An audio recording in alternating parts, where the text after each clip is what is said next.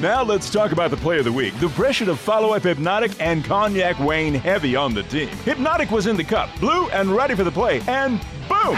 Añejo Tequila came in with a smooth assist to Hypnotic's tropical fruit finish. Shaken, strained, poured, it was green and good! The playmaking splash shifted the tempo. Another great cocktail from the Hypnotic team. Every season is Hypnotic and tequila season. Hypnotic Liqueur, Bardstown, Kentucky. seventeen percent alcohol by volume. Hypnotic reminds you to think wisely, drink wisely. This is a worldwide podcasting radio network syndicated show.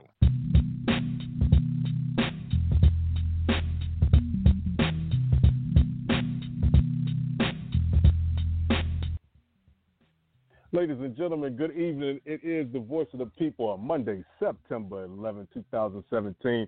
It's the Voice of the People with Mark Lee and Dean Geronimo. I am the six-man Dean Geronimo. And Mark, tell me something good, my brother. Hey, I'm doing good. You know, sitting here chilling in North Carolina.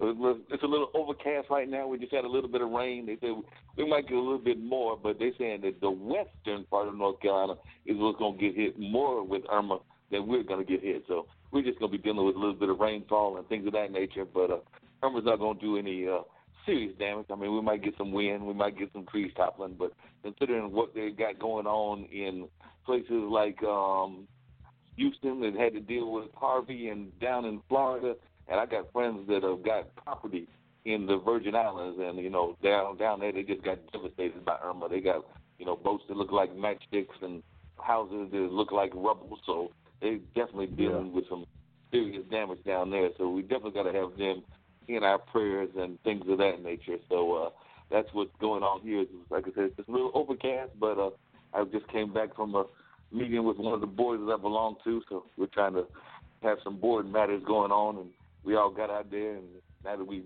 had our meeting, it's time to chill out and do this show. Uh, so, uh, you know, ready yeah. to rip and roll and things of that nature.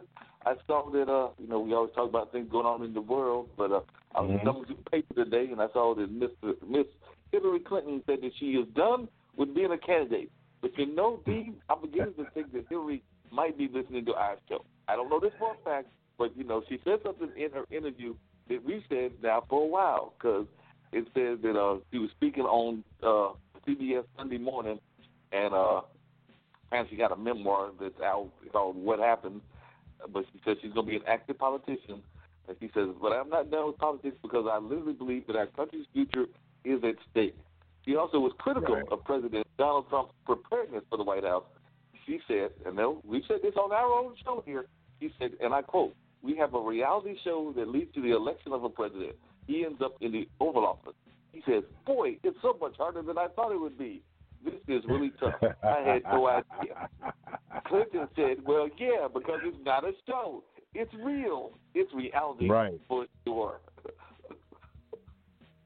Wow. and, and you know what? It, it, I guess some people don't realize what uh, – a job actually entails, and, and a lot of times, I mean, for him, he probably thought, you know what, I've run businesses before, this is going to be easy.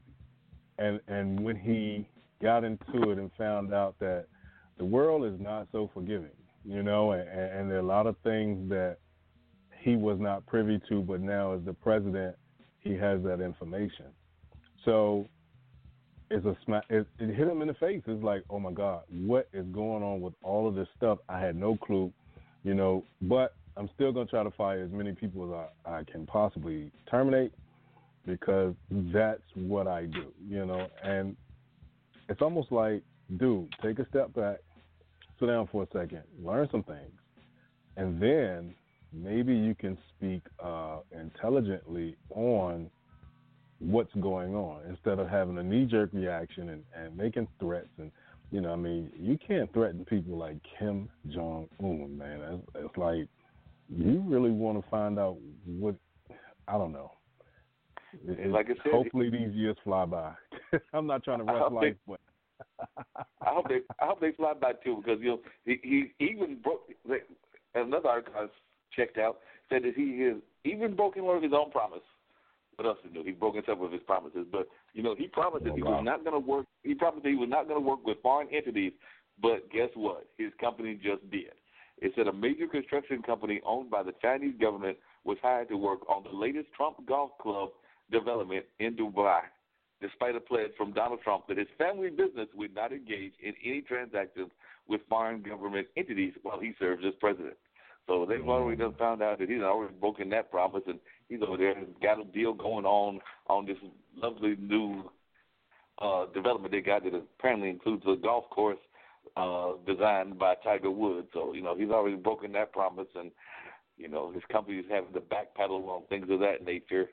Um, so, matter of fact, it says the Chinese company was appointed by D MAC to undertake some infrastructure work and to build one of their hospital, hospitality, get the word, hospitality developments. Um, there's a Trump organization official who asked for, oh, yeah, he's going to ask for not being named. That's just wrong. The official said the residential project and the golf course are totally unrelated, despite marketing materials, including brochures, websites, and news releases, showing them intricately tied together. D MAC, that's D A M A C, all capitals, you know, one of them acronym kind of deals, and C E C did not respond to messages about the development. Why am I not surprised? The company's contract is for work on the Trump World Golf Club Dubai project, which boasts of living on a grand scale with a golf course designed by famed American golfer Tiger Woods, thousands of sleek modern villas, restaurants, shops, schools, nurseries, and a lake. And they even wow. attended, Eric Trump and Donald Trump Junior attended a ceremony to open the first golf club after their father spent years trying to break into the Middle Eastern market. So they did that back in February. So despite the fact that they're saying that they were not going to do any of this stuff, guess what? They're doing it. Oh, yeah. I can tell you anything to keep you at bay. Meanwhile, if I can distract you from, you know, what it is really going on, then I'm able to do half of the things I said I wasn't going to do and hope you don't catch it. And then if you don't catch the first part, then I'll go ahead and try to get the second part. And it's sad because, you know, it's almost like that old adage, you know, growing up, believe half of what you see and none of what you hear. So you end up having to deal with silliness, ignorance, drama, and all kinds of stuff. And and unfortunately, that person right now is in charge of the country, you know. He's in charge of the country. And I'm wondering how many people are actually, is he going to be deporting? They're in the hospitality industry because, you know, he is talking about the hospitality industry and how he could not deal with that. And, you know, there's a whole lot of them immigrants that are in that industry. So I wonder how many of these folks are he going to be deporting that are in that industry, since he's already talking about wiping out the entire DACA, which, you know, President Obama created to try to help some of these young folks that were from other countries and help them have a correct path into being here in our fine country, but now he is sitting there going to revoke all of that. Well, here's the thing. If he starts with his wife, then you'll know he's dead serious. You know what I mean? But, hmm, I don't know. It's I just no getting clue, it's just getting crazy because they're saying that Trump's decision could wipe out uh, deportation reprieve for young undocumented immigrants. Um, and they're, they're already being, like, slammed. They're saying that they are being slammed because they're trying to get these permits renewed before an October fifth deadline. So some of their advocacy folks have said that this whole thing could cost millions of dollars in fees and stretch their resources to the limit. And I mean, and some of these places are, that are being hit are in places that have also been hit by the hurricanes, like, you know, Houston, Miami, places like that that have got a very deep um, community of uh, folks in the immigrant community. So they are just going to have to deal with all of this in addition to everything else. So it's just, you know, they've got to deal with a natural disaster, and then they got to deal with a Trump disaster. They said that nearly seven hundred thousand people have that protection now, the protection of the uh, Deferred Action for Childhood Arrivals, or DACA as it's called. So you're talking about nearly seven hundred thousand people are facing the possibility that they're going to have to go back to uh, other countries. And some of these people have were actually born here. So they're born here, lived here a sizable portion of their life, and now they're going to have to deal with this. They're saying, matter of fact, one of the folks uh, who's the executive director of the National Partnership for New Americans, a coalition of organizations providing legal services to immigrants, says that right now they are dealing with five thousand one hundred thirty-three renewal applications every day, including today. That's two hundred fourteen. Oh, wow. They said that's two hundred fourteen per hour if they work all night long. Wow. That's a lot, man. That's a lot. And, that's a whole and, lot. That's that's an extreme amount, you know. So, hey, I don't know, but who we got tonight, bro? We got William Burton. William Burton is a wonderful gentleman that I've known for a while. He's been involved on all kinds of stuff. He is a life coach. He is also a blues gentleman that has played blues music for a long time. I mean, he's played both here in North Carolina, but he also played in San Francisco. He was down there in the Haight-Ashbury district. You know, that's one of the famous districts and everything, because William is right. just like a very interesting individual, and he's just got a fascinating life story that I think a lot of folks will be interested in knowing what he's got to say and what he's all about. Okay, and it seems like he's right on time. You just heard the doorbell. Thanks for calling the Voice of the People. Who we got on the line? Uh, this is Brother William D. Burton. Mister Hey, Burton, Burton, good evening. Good evening. Uh, can you guys hear me okay? We hear you loud and clear. Can you hear me? This is Mark Lee on the uh, on the phone with you. Mark, how you doing, man? I'm doing good. I was just telling Brother Dean about your rich history and things of that nature, because, you know, you have just been in the midst of doing all kinds of fascinating things, and some of our listeners would like to know more and more about your history as well as what you've got going on now. So we're just going to take it back, and then we'll bring it up to the current stuff. But uh, I know for a fact that when I first met you, you were very much involved in the blues community, and you were telling me about mm-hmm. some of your rich history when you were living in uh, San Francisco area, and how some of the famous people that you met and things of that nature. So if you could tell us a little bit about your youth, youthful days, and then we'll get back to some of the things that you're doing now as a life coach. But I just wanted to give people a little bit of a broad history of you and what you're about. So if you can tell us a little bit about your early days of music and some of the, how, what that was like being in the midst of that very historical area. Well, well, uh, Mark, I have a very uh, unique uh, kind of um, experience with music.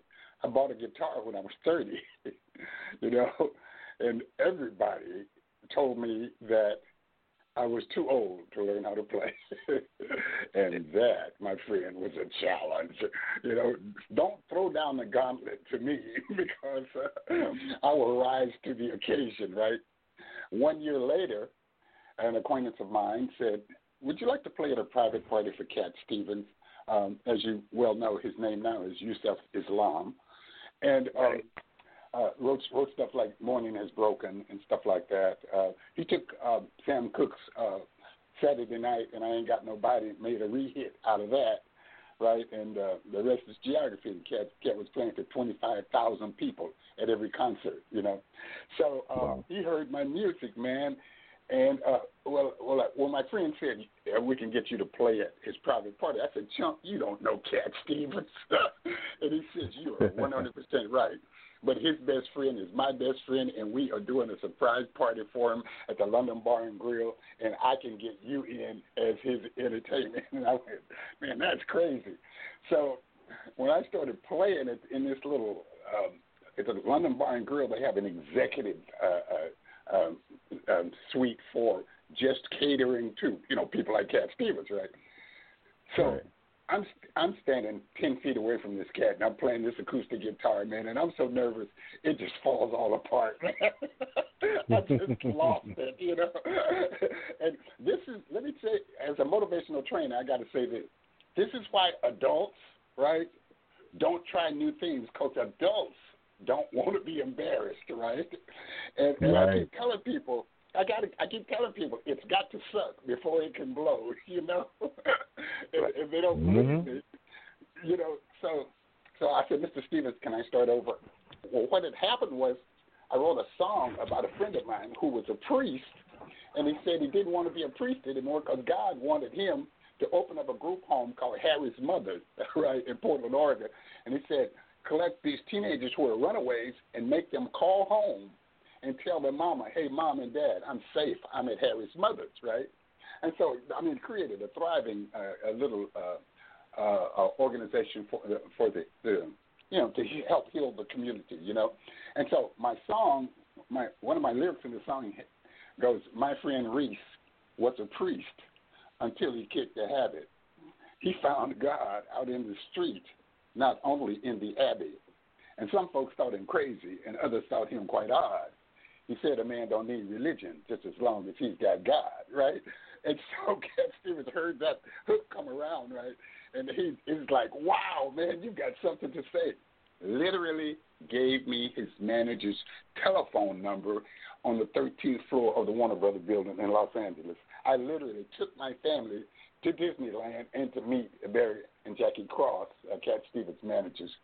And they didn't hear what they wanted to hear. And then I got a chance to, you know, um, I was playing at a, a Grateful Dead concert in San Francisco at the Oakland Coliseum in the parking lot playing for tips. Somebody came by, saw that I had made two hundred dollars in tips, went back into the New Year's Eve concert at the Oakland Coliseum and told Bill Graham, who was the founding manager of the Grateful Dead, there's a guy in the parking lot that made about two hundred dollars in tips, and it ain't even ten o'clock yet, right? And so so Bill Graham said something to the equivalent that, uh, man, that means that drug dealers and drug addicts are giving him their money. And then, so he said, find out who that guy is. And a few weeks later, I got a call, and they said, you're opening at the Fillmore West for Stephen Stills of Crosby, Stills, Nash and Young, right? And, uh, man, that, that flipped me out, and that was that was the beginning at the Fillmore West in San Francisco. Uh, had four bodyguards. Bill Graham paid me, get this, five dollars a minute for the forty-five minutes I was on stage. That seventeen of my friends in free uh, gave me my own dressing room with four bodyguards, right? And I had an unlimited uh, bar tab until the sun came up for seventeen people and myself. Right, this is how I, this is how Bill treated you, you know. And so I called a friend of mine, and I, I said, Bill Graham doesn't like my music anymore. He's putting me in the cocktail lounge at the Fillmore and not center stage. And my friend was quiet on the other end, right? And then after a moment, he says, Bill Graham is hiring you? Shut up and play. So that was my advice. And I followed it, you know, so he helped me a lot. Then I played at the Palace of Fine Arts, and uh, a young man walked up and he said, uh, I play in a little garage band. But when the young man heard me play at my break, he gave me all the money in four pockets, right? Because I saw him go in one pocket, and he handed me this money. And I, and, you know, because um, he asked me, at break time, do you do anything by Eric Clapton? And I said, Sonny, I'm a world-class songwriter. When Eric does one of my songs, I'll do one of his. And he said, man, I play in a little garage band. I said, what's the name of your band? He said, Guns N' Roses. Come to find out it was Axl Rose, the lead singer for Guns N' Roses, right? And so my, so my wife and some more people said, you don't know how he looks close up. He might have been perpetrating a fraud. And my answer was, well, I was born in L A I know what four bodyguards look like, right? So um, um, in San Francisco, people just uh, supported each other. Wow. Wow. So tell me, um, let me tell you my what? let me tell you my claim for fame, though. This this is history. I call this Black right. history being made now. Starbucks, right. corporate Starbucks, hired me for one hundred engagements, paid me from Seattle to play in Starbucks in North Carolina, and sent me my check from Seattle for one hundred engagements. And, and, and they owned a record label when they did that. They owned Hear Music. So I might be the only artist in the world hired by a corporation that owned a record label who hired me one hundred times to play and didn't sign me on the label. But uh, I'm moving on.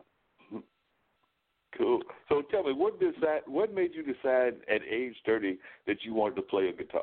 I mean, most people decide that when they're teenagers or their twenties. Exactly. But what made you decide exactly. at age thirty that you well, wanted to be a musician? Well, all of this poetry, I, well, let me start with this. My former sister-in-law taught me silver mind control, and it's a meditative process where you move down from the beta brainwave frequency down into the alpha brainwave frequency, and then you learn how to hover your consciousness right at the border of your theta brainwave frequency and your alpha brainwave frequency. I know I'm getting a little deep here, but uh, right there is where your subconscious mind lives and where your creativity lives. And, man, I started writing stuff like, when jogging replaces your sex life and you're grogged in the space of your ex-wife and you're dodging embraces of your next wife who's saving your space for the next life, and then your love affair becomes the lesson that you should have learned the last time around. Afraid you stare at Fred Astaire lessons because all the good dancers are leaving town because he put the fake on, she put the break on, make no mistakes on, who's got the make on. She's like the mother of Atlantis. Hey, now, boy, is she boss? Like some lady, praying mantis, don't bow. She'll take your head off because my topic's apathy. Boy, it's mellow like a cello. He said hi and she said hello. You know that strangers from the ghetto make for strange bedfellows. That stuff was just flowing out of me. Wow. So that was just flowing out of you, and you could figure you had to put some of that on music and put the lyrics to the, the, the sound of the music and just have this whole thing that was going on for a while. Now, what got you from California to North Carolina? Man, uh, the universe played a trick on me. Hid my soulmate down in a little, little town called Eaton to North Carolina. and uh, I, she was, it was, this was twenty years ago. I've been here twenty years now. Uh, uh, uh, let me say this. When I saw her walk into the Women's Empowerment Conference twenty years ago, my friend hit me in the ribs and said, look at her. And I looked at him and I said, my friend, here comes trouble. That's what my first words when I saw her. She, she, she was walking through the room like she owned all the oxygen and was just letting us breathe. Right? Wow. And, you know, and so so I asked her for, let me tell you, this woman took my heart so quickly that um, I, I took her to a little, uh, Brian McKnight was singing, right?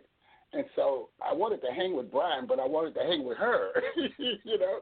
So I went to the I went to this hotel next door uh, um, to the uh, conference with the lady, and Brian walked into the club, and he saw us, and he came over and he said, I uh, am alone, and I want to hang out with you guys, right? So Brian, our first date, Brian hung out with us till about two o'clock in the morning. Wow. Wow. I was just hanging out there with Brian McKnight. Now, you can't beat that let's, on the first date. Let, let, That, that's on the first date, man. It was magic. It was it was pure magic, you know. Wow. Yeah. So tell folks now, you did the music, and you did the music for how many years have you been performing music? Would you say all together? Well, I feel like I'm forty, but my uh, chronological age is seventy-three. I was born January fourth, nineteen forty-four. But I learned some secrets on the way. Somebody said, you were out on the road with Muddy Waters. You were out on the road with John Lee Hooker, and you don't look like them. I said, that's because I figured out you cannot drink every drink that people buy you. So that's my that's one of my secrets for success. And then I'm really into nutrition. I'm really into yoga. I'm really into meditation. So basically, I believe that all of that stuff, uh, uh, E F T, emotional frequency uh, techniques, all of that stuff kind of revises your genetic coding, and, and I mean, I mean, it can give you a new lease on life. And I, I, I swear, I probably didn't feel this good at forty. Wow. So what would you say for those folks that are asking, uh, maybe even those folks that are listening to us now, what do you um, put as your keys to longevity? Because like I said, I've known you now for a while, and you, as you just said, you have the energy of some twenty-year-olds that I know, and definitely do not have the uh, stereotypical energy of the stereotypical seventy-year-old. So what do you see as some of the keys to longevity and to having this kind of, like, very positive outlook on life? Well, the first thing I, I do is I'm a spiritual person, and I tell people I got an uh, Old Testament uh, uh, um, formula, right, for anti-aging, because, you know, some of those dudes in the Old Testament, man, if you know, lived a long time, right? And and and today people think they're supposed to live or hundreds, you know. But but uh, as as as history of the Bible has it, people lived many many years. So I decided that it was necessary for me to change my concept. Uh, and first, I started working on the nutritional part of it, recolonizing the friendly bacteria. I got a whole system that uh, uh, people people can contact me at william d burton dot com or, or, or, um, or William Burton, the number seven, at gmail dot com. I have a whole system that removes one million free radicals from your body every second. And, and the system that I put with that boosts your immune system by two hundred to four hundred percent. And I have four Chinese doctors who have bought nutritional anti-aging products from me for over two years. One doctor bought the products from me. He it wiped out his feet. This guy was seventy-five years old, Chinese gentleman.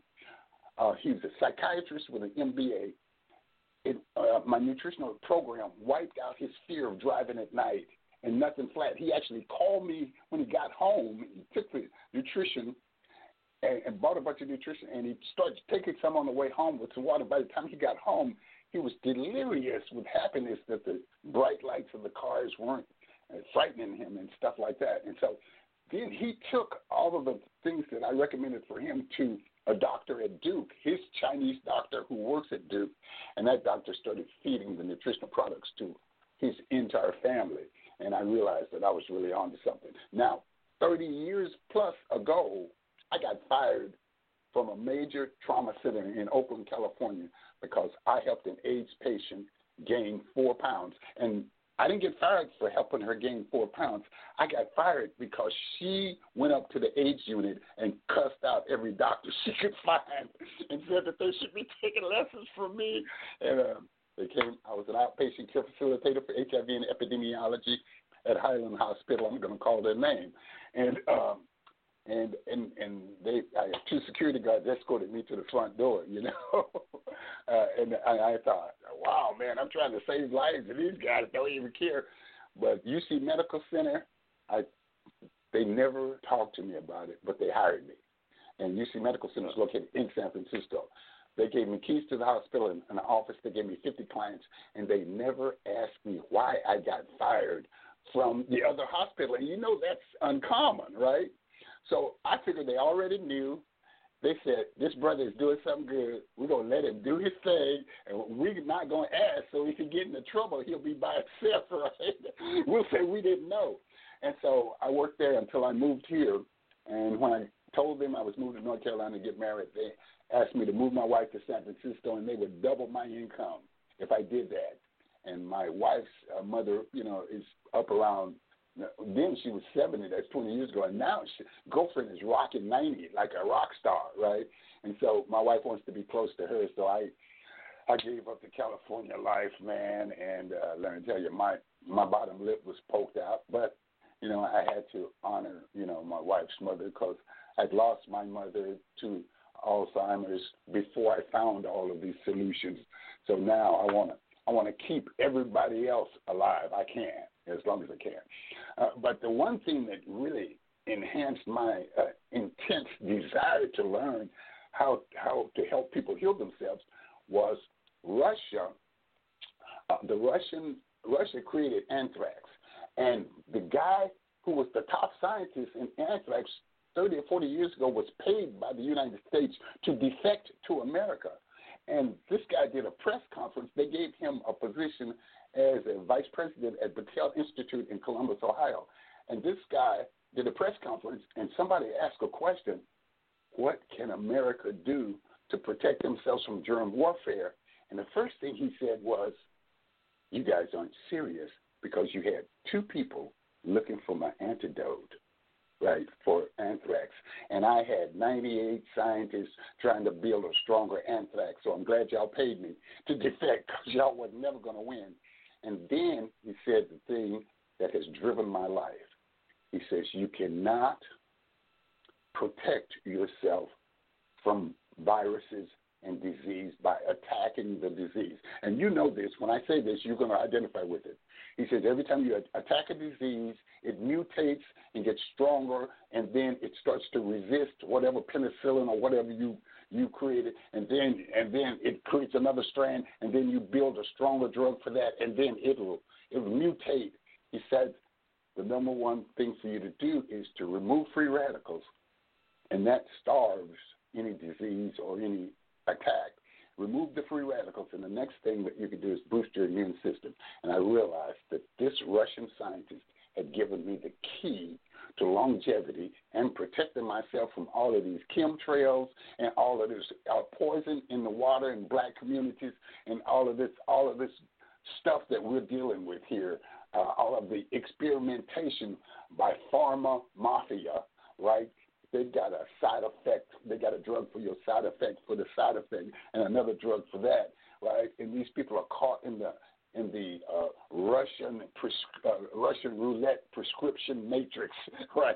And so this is this is my fight. My fight is to strengthen uh, our community first. You know, I say I'm, I told my wife I'm going B F F. She said best friends forever. I said no, baby, I'm going black folks first. Mm. Now, how much do you feel, you kind of alluded to it, but I just want to hear some of your views on this. Now, you um, mentioned working in the pharmaceutical industry. How much do you feel that the pharmaceutical industry is actually perpetrating the whole concept of letting folks get sick and not actually trying to find cures and things of that nature because it doesn't help their bottom dollar? Well, yeah, the pharmaceuticals, uh, the pharmaceuticals spent like like twenty million dollars one weekend. Uh, Glaxo, Wellcome, and all those people. They spend twenty million dollars on a weekend for a party to sell doctors some new drugs. You know, so they, they you know, they, they're not taking care of the people like, it's, you know, it's not even their job. But let me just talk about the doctors. The doctors aren't diabolical, but the doctors are caught up in a system where by the time they graduate from med school, science is ten or fifteen years out in front of them. And they're so busy trying to build a practice, they don't have time to study the science. So me, I'm a blues guitar player, folk blues, jazz. And so I got time, right, excuse me, to study the science. And I found a product. My main product has eighteen hundred PubMed peer reviews. It is in the physician's desk reference manual, and most doctors don't even know it's there. Right, and I'm the only African-American distributor in Wake County. I had a, a Hispanic, one of my Hispanic distributors uh, uh, uh, invited me to her house. She said, you got to come to my house in Nightdale. I said, Nanette, Nanette, it's rush hour traffic. I don't want to go. I don't, I don't want, I've been working. I don't. She said, you have to come to my house. I have people. I have people. I got the girlfriend's house, and twenty-five uh, people who speak Spanish as a first language were waiting for me there. So it seems that I'm I'm I'm trying, intending to get this into my community, but other cultures, uh, you know, like, and let me say this straight up: when four Chinese doctors start giving me their money, I feel like everybody ought to start paying attention. Well, yeah. So why don't you tell folks a little bit about the product? Like I said, um, I mentioned I think on our. Uh, intro in the page, but a lot of folks may not even know about the product that you're promoting. So tell a little, folks a little bit about the product and how you got involved with the product directly, and uh, what folks can, uh, how folks can learn more. Because you said it's in the uh, physician's uh, desk reference and things of that nature. So I'd be yeah. interested in yeah, well, learning more about the history. I'm going, I'm going to tell other people's business now. Well, no, I won't call any names. Uh, I'll be fair. I won't call any names. But there's a major uh, uh, motivational speaker, right? Homie had prostate cancer. Homie went from two hundred twenty-five pounds down to one hundred twenty-five pounds. And my mentor, Poncho, and I were calling him on the phone and said, man, you got to look at these products, man. And he was blowing us off because he'd already made one hundred million dollars speaking, right? And so everybody was sending him stuff, right? And so he was blowing us out because he was bombarded with so much stuff. And I'm saying, yeah, man, but uh, Poncho, um, first of all, Poncho is sixty-six years of age. Poncho, I love Poncho's life. Poncho makes about twelve thousand to fifteen thousand dollars a month selling this stuff, right? And so let me break right there and say I work with formerly incarcerated people, and if anybody on the phone uh, who was listening to this, anybody on the line who's listening to this, uh, has a record and they're having difficulties uh, raising themselves up uh, above the poverty level, this is one of the things that I do. I, I I am focused on helping our incarcerated brothers and sisters, formerly incarcerated brothers and sisters. And, and, and let me say that one of the reasons that I wanted to do this was because when I was twenty-one years old, I embezzled forty-eight thousand dollars from Equitable Savings and Loan, and I had the I went up to Canada and started watching the newspapers looking for my picture on the front page. I was twenty-one. I was I was angry at America. So I said, I'm going to take mine right off the top, right? So I embezzled this money. I looked for my picture in the newspaper for almost a year. No blip, right, on me. You know, has anybody seen this man? So I come back down down to the Seattle area, and I start selling real estate.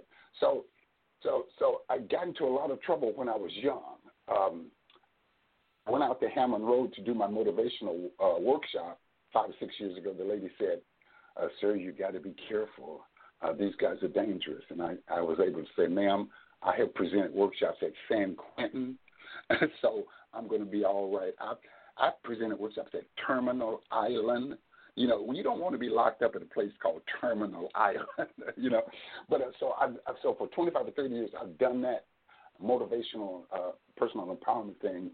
And so I'm I'm I'm, uh, I'm very dedicated to helping pull out brothers, brothers pay their debt to society, and then they're asked to pay the debt forever. And so, so when I get into these entrepreneurial things, I always look and see if I can contribute to the community. And I'm telling you, I found something. A lady called me on the phone and she woke me up. She says, the company you're in right now only has one person in the top two hundred moneymakers in the world. And the company that I, that that that that you uh, that you're using some of their products, but what you don't know is the inside uh, pay plan. This company, this other company, of this product that you love.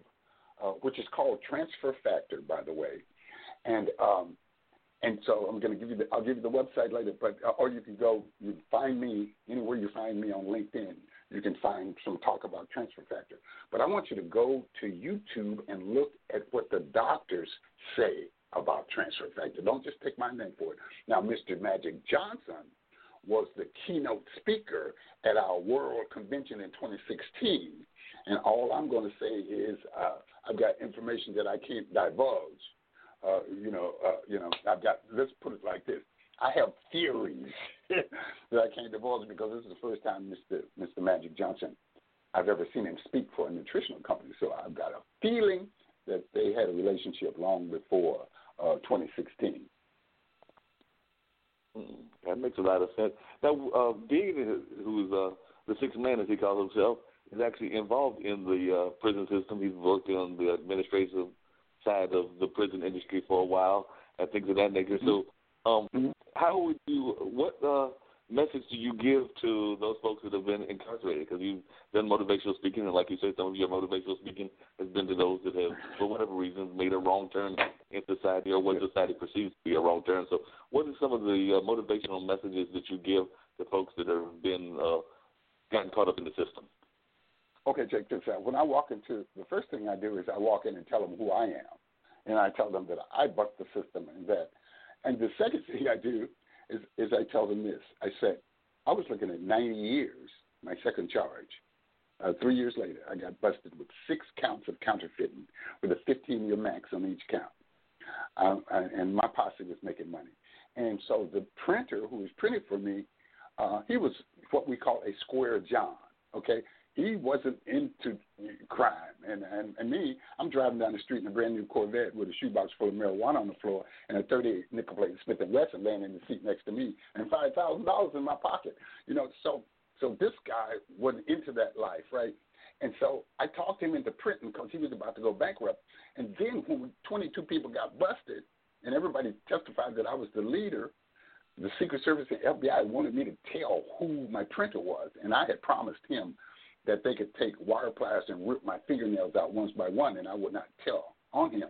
And so, because I had talked him into this mess, and I was not going to take this guy away from his family because I knew that I was the bad influence, right? And so so I just I just bit the bullet, looked at, looked, stared down the barrel of ninety years and would not budge on not telling them who he was, right? the Secret Service got so upset with me and the F B I, they started coaching witnesses.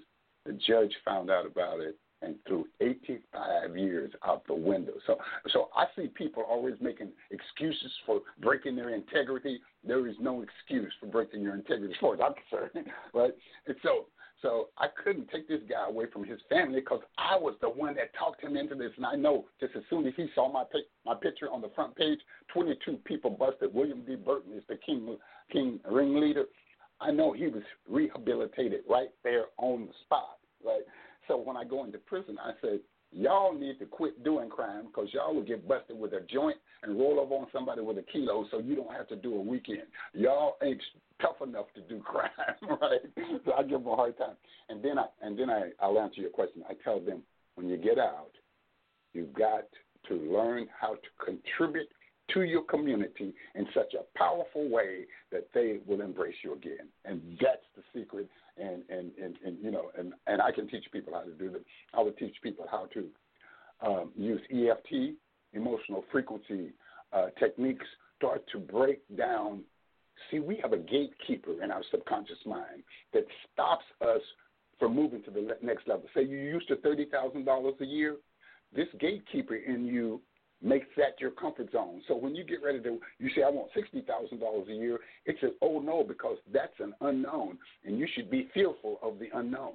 That's a voice in your subconscious mind telling you the status quo is, is, is, will keep you safe. And you and you know that this is true because even abused women will stay in a relationship just because they know the pain there. They're afraid. They might go, they're afraid of going somewhere where it might even be worse, so they'll stay in bad so that they don't get worse, you know. So this is the way the primitive human brain works. The primitive human brain thinks that fear is a protector, and it's not. And so I teach people, go ahead and feel the fear and then walk past it, and then learn, find something that you can passionately contribute to the community. And if you look at the health of the black community, I can't see anything uh, more important. Well, first of all, our level of prosperity.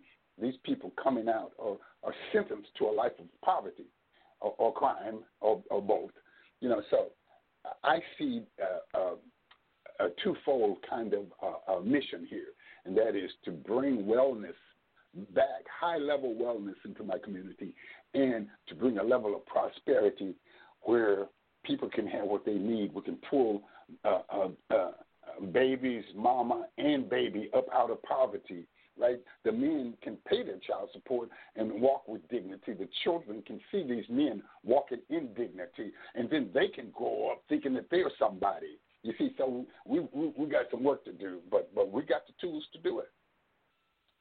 Yeah, we definitely got some work to do. So one of the things I'm curious about is I know that one of the things that you've been a big proponent of is uh, good nutrition and things of that nature. So when you go into a community, whether it's like uh, Southeast Raleigh or parts of California or things of that nature, we're a fast food society, and definitely in the African-American community, we're probably even more of a fast food society. So what kind of messages mm-hmm. do you give to get people away from making that move toward fast food? Because, like I said, we're definitely a well, fast food society. Oh, man, man. Oh, I got a, I got a dissertation on that. First of all, Uh, these these these these growth hormones that are put in. You see these big chickens they they be selling.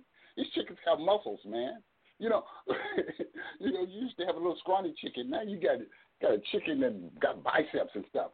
You know. So when our children eat these growth hormones, the little girl's body starts banging, right? And then the little boy's testosterone goes, uh, uh, you know, berserk. And then we end up with.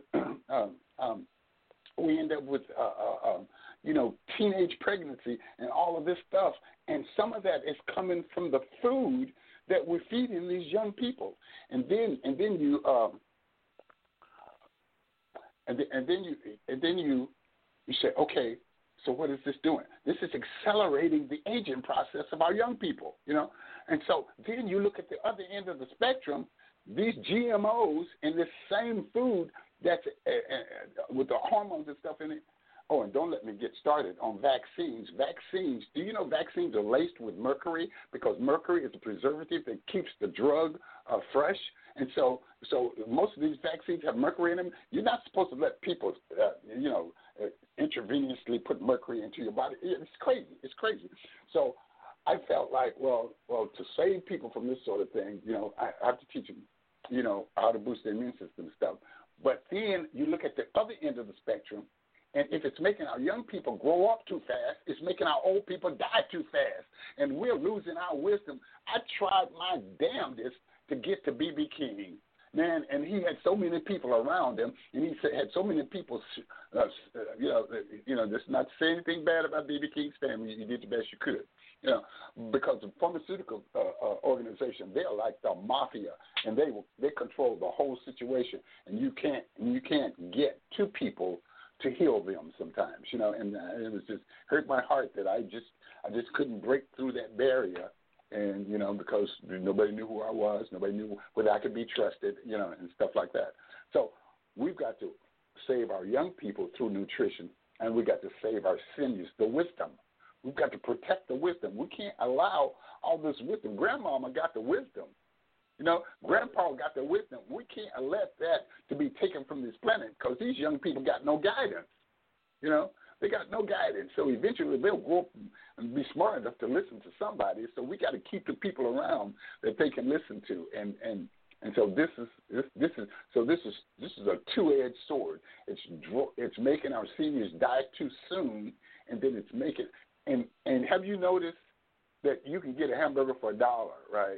But if you go over to Whole Foods and you ask for a hamburger, and all of a sudden it costs six or seven dollars, you know, because real food costs money, you know. And they'll sell you H M O junk all day long, and they'll sell you the, uh, uh, you know, the stuff pumped up on steroids all day long. But when you want the real stuff, then the price is going to go up. So we've got to start realizing that we can actually protect ourselves from the nursing home, you know, because, and I tell people all the time, man, I was talking to a guy the other day. I walked up on him, and he was moving so slowly that I didn't even recognize him. And, and I said, hey, man, what happened to you? He looked like he got hit by three trucks and a train. And he said, oh, I had four strokes. I said, Homer, you need to come go with me, and let me tell you how to heal yourself, you know. And he said, no, I'm going to keep doing what my doctor said do. And I walked away shaking my head and thinking, your doctor got you four strokes in a row. You just hang right in there. You know, it was just so sad. We're so brainwashed. You know, we can't give our power to somebody else. You're in charge of your health. You know, do the research. If you don't know how to do the research, get somebody to do it for you. You know, we, we've got to start taking care of ourselves. And like I said, all this poison water in our All this poison water in our in our communities, it's not accidental. I'm sorry. It's not accidental.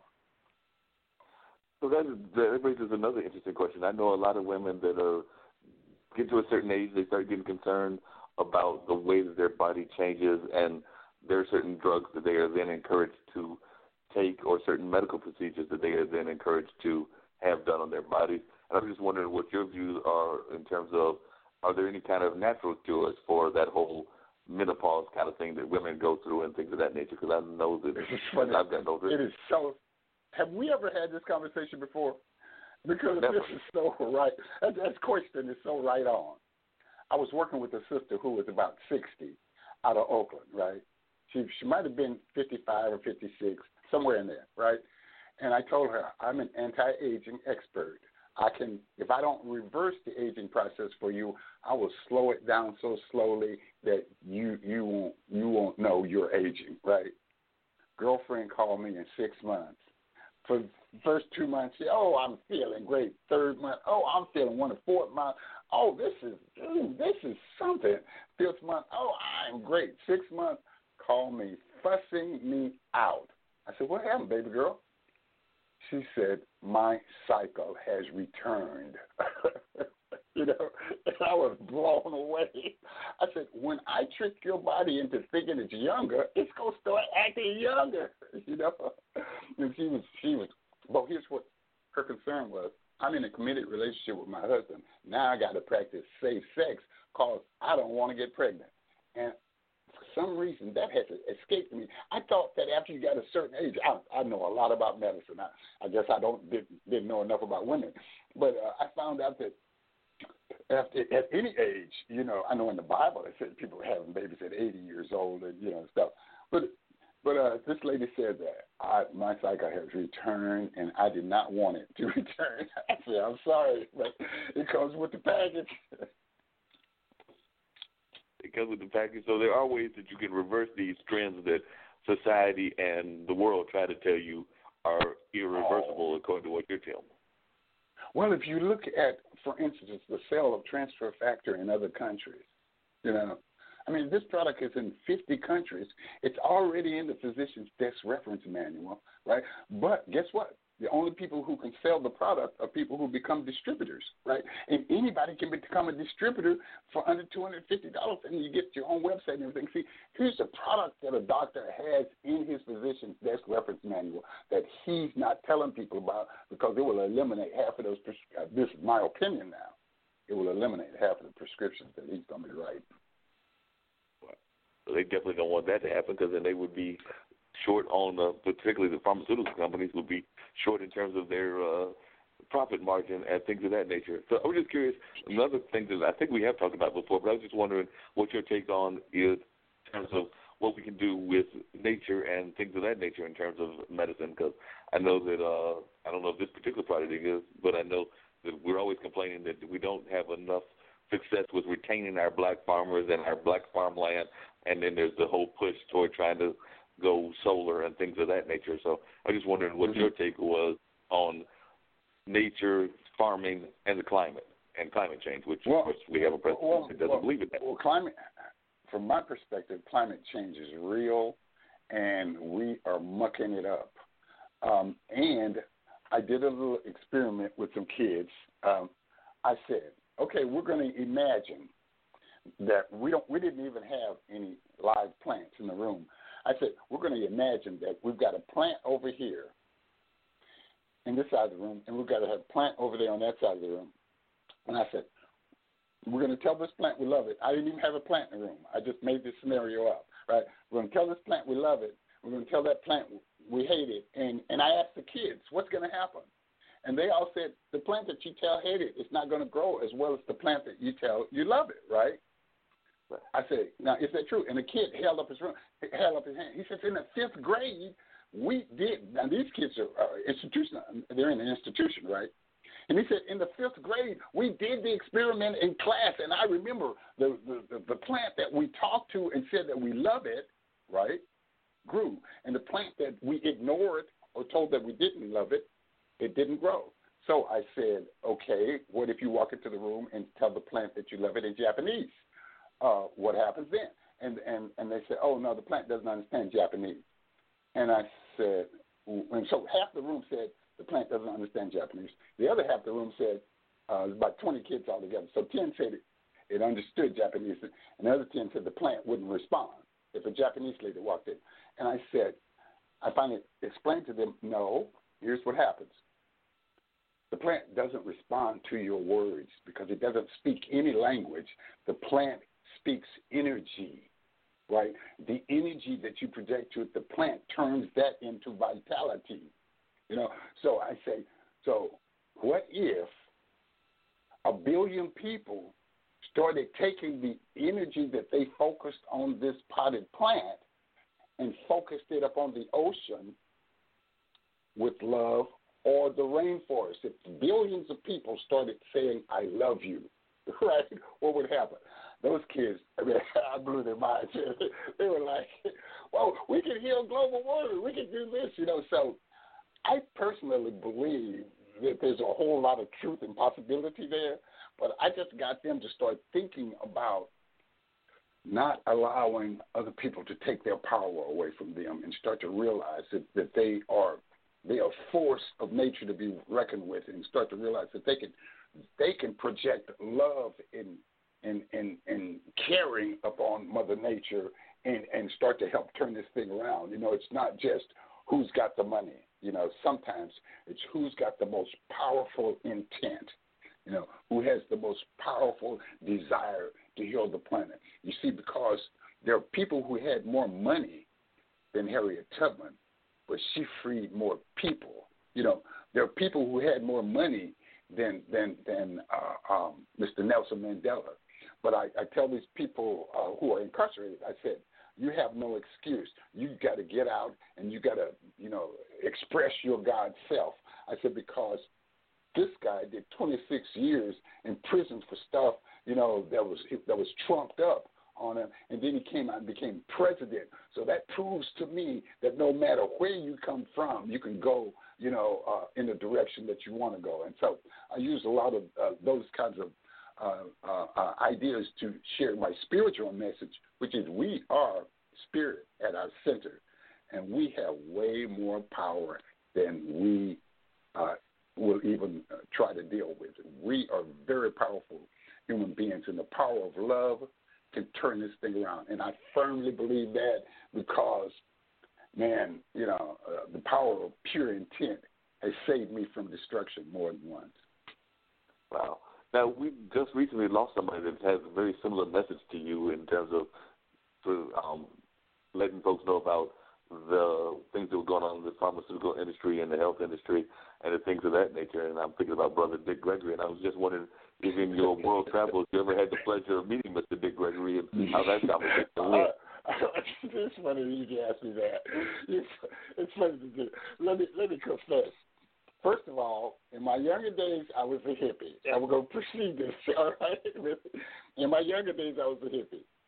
There is a university in Portland, Oregon called Reed College, and I don't think they'll even let you on campus unless your I Q is one forty, one fifty, right? And so uh, uh, I'm a pretty smart guy, and so I had friends who went to that school.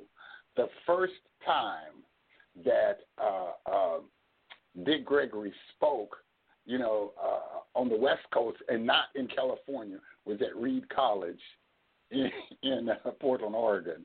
And then I went in to hear homie speak, and he just blew my mind, man. I, I was like, I would, my brain and my heart and my, my all of my chakras were like buzzing for like three or four days, man. This guy just fired me up. He was He was just so lucid and so funny with his tragic stories. You know, he'd have you laughing and crying at the same time, you know, because he told the truth every step of the way. But but he was so comical at, at delivering the truth to you. You know, it was like a truth serum. You know, I mean, he, he was he was he was a genius.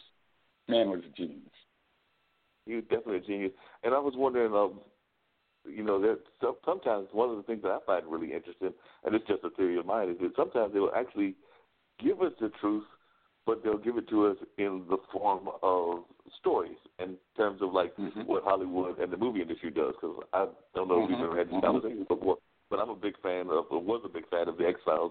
Definitely still am a big fan of Star Trek. So mm-hmm. a lot of these things that they encourage us not to be involved in, like good mm-hmm. health and these kind of vitamins and stuff like that, is a primary part of the plot lines of these kind of T V shows and movies that are out there. So I think sometimes we have to find the truth even in unconventional places, because sometimes some of the wisdom that, say, Spock was giving us or Warp was giving us is actual real wisdom that the writers somehow found out about and stuck it into a storyline of supposed fiction. But some of that fiction is actually probably based on reality and facts. Sure, sure, and there are two movies that come to mind. Well, there are three, actually. Uh, these three movies are, um, uh, one is, is kind of a cult movie called What the Bleep Do We Know? I highly recommend that movie because it really talks about how uh, the human mechanism uh, works and how we create uh, um, our, our concept of reality. That's What the Bleep Do We Know? And then the other movie is The Matrix. I, I always ask people in my workshops, did you see The Matrix? And then I tell them, I'm going to explain to you what The Matrix is. And I, I explain to them that The Matrix is a, a, a situation where you are allowing your environment to tell you who you are, right? Nelson Mandela didn't allow his environment to tell him who he was. I always talk about Helen Keller. I tell when I'm in prison talking to uh, inmates there, I said Helen Keller was born in the hole. She she was born blind, deaf, and mute. And I said, can you imagine how long it took somebody to pour water on her hand and then putting a little sign in her hand to let her know that that was water, and when you get thirsty, you have to make this sign in somebody's hand for them to know that they're thirsty. And then this woman went from that deficit to doing workshops and writing books and things. So I say the human spirit, you know, is is is amazing.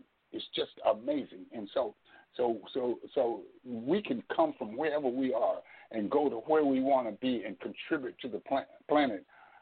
What whatever we've been given, we can we can turn that into um, uh, something phenomenal. So I I um, I, I, I believe that uh, the other movie I was thinking about was Limitless. Also, I believe that if we can learn how to forgive ourselves and to forgive others, we can learn how to free our minds. I, I, in my workshops, I always say, free your mind and your assets will follow, right? Um, you know, but, but of course, other people were, uh, you know, were, were shortening that asset, right? And, and, and uh, uh, as a matter of fact, it might have been Dick Gregory, the first one to say that. But, uh, but, but so it's, it's, it's necessary for us to gain a level of stillness. And I've, I've found some of that work in Eckhart Tolle's stuff, uh, The Power of Now, and uh, um, and, and stuff like that. Um, uh, so so he talks about finding the mind's own stillness. And when I can get people to slow down, calm down, learn how to breathe, and start to focus on this, uh, on the center uh, of the power within them, and start to get used to, you know, people tell you to count to ten or twelve before you do something rash, right? The reason they tell you, I tell people to count to ten backwards because you got to think about that. The reason they tell you that is because if you will do that slowly while you're breathing, your brainwave frequency will go from beta to alpha. In other words, you will make a more lucid decision by simply counting to ten backwards, you know. So I teach people that the closer you get down to uh, the uh, the alpha um, theta border, the closer you get to being able to reprogram your subconscious mind so that you don't uh, have those limiting beliefs stop you from going after dreams that you've never accomplished before, but you see them in your mind. I believe the subconscious mind is like a three D printer for uh, your your future success, your future destiny. And let me tell you something else. I found out you not only have to forgive people, it is necessary, and this is hard. This ain't easy, um, um, but, but it's necessary.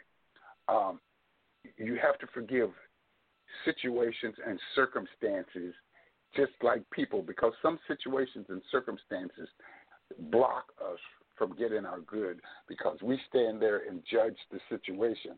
Uh, we've got to we've got to evolve even beyond that, because uh, uh, I believe that humans are unlimited. You know, and the master teacher, uh, uh, uh, uh, or, or one of the master teachers, uh, uh, Yeshua, uh, the Christ, said, you know, the works that I do shall you do in greater works. These these are the kind of leaders that you have to have all over the community.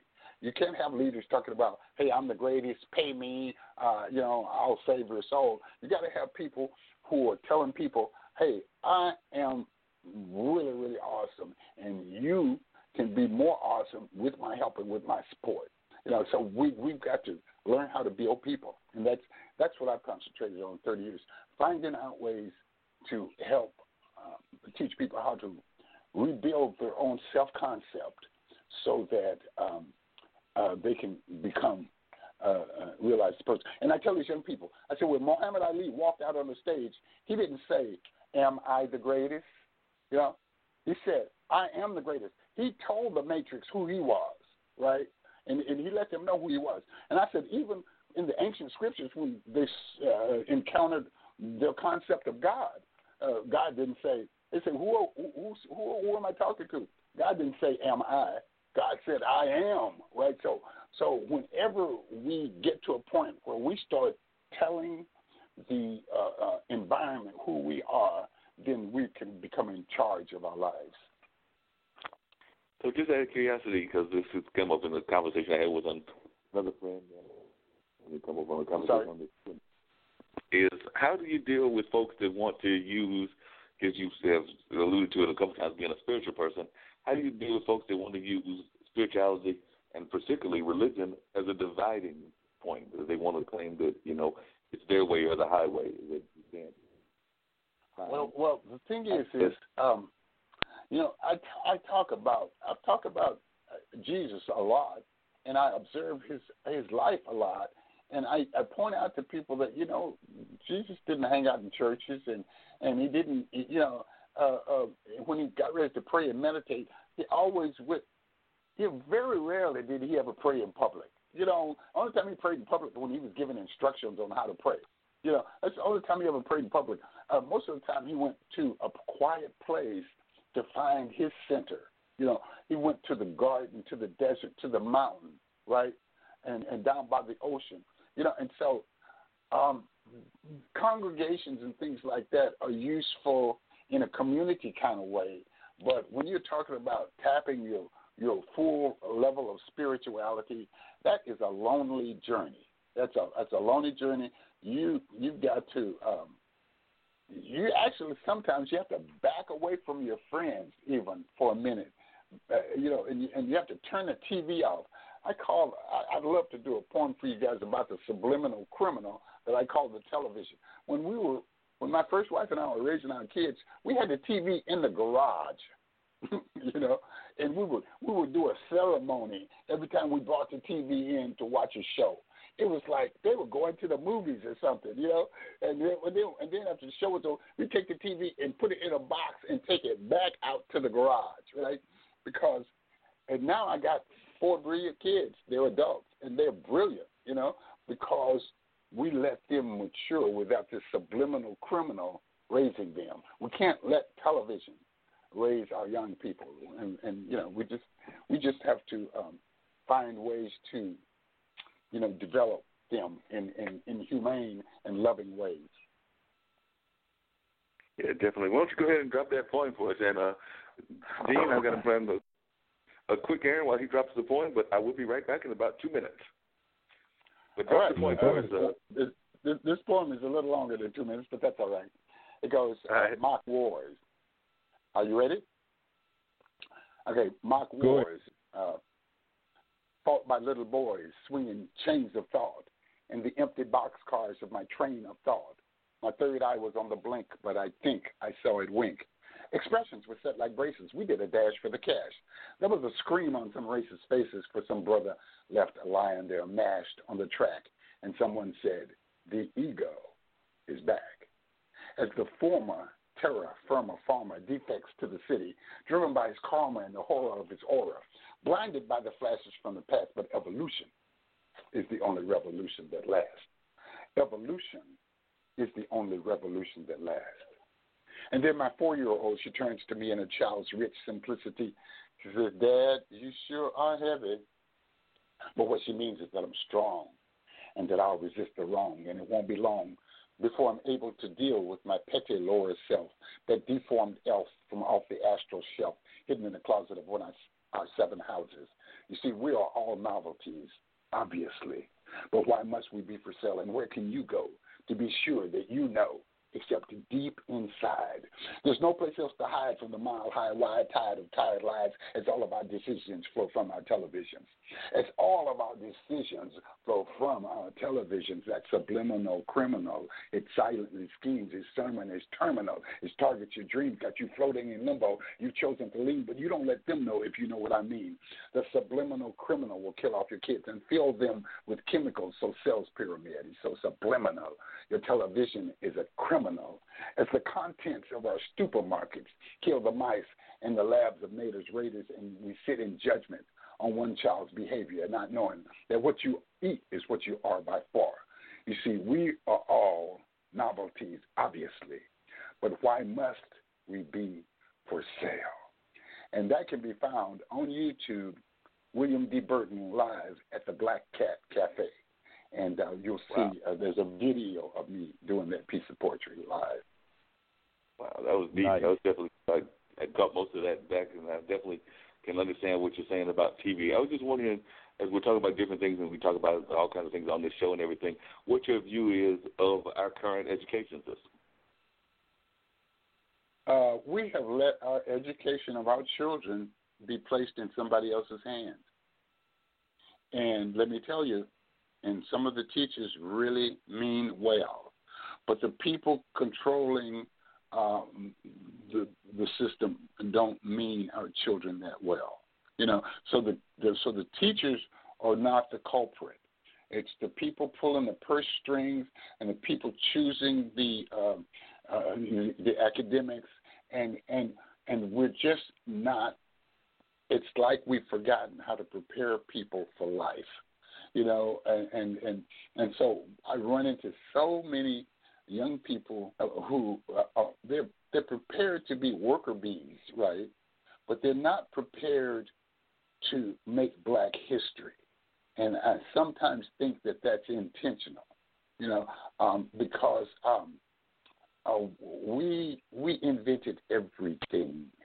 This is my personal concept, is that Black Wall Street, Tulsa, Oklahoma, Black Wall Street, Durham. Um, oh, by the way, I am the only living or dead national director, former national director of the Black Wall Street Journal. Um, we produced a paper. Like, my my ancestors came from um, from from. Tulsa in Oklahoma, and you guys know that that Trail of Tears was forty percent uh, uh, freed slaves, right, uh, uh, uh, up into, they drove up into uh, uh, uh, Oklahoma. And then and then the indigenous American Indians and the Black folks started trading together and created wealth, and this wealth, the center of that town, Tulsa, was Greenwood at Pine, right, uh, and the, the, the theory goes that the Gap Band, G A P Band, was named after that intersection. And You Dropped a Bomb on Me, Baby was supposed to basically be about uh, them dropping the bomb on Black Wall Street in Tulsa when all of the, when we had ten millionaire families. Three of them had airplanes in nineteen twenty-seven, I think it was, and all of them had cars.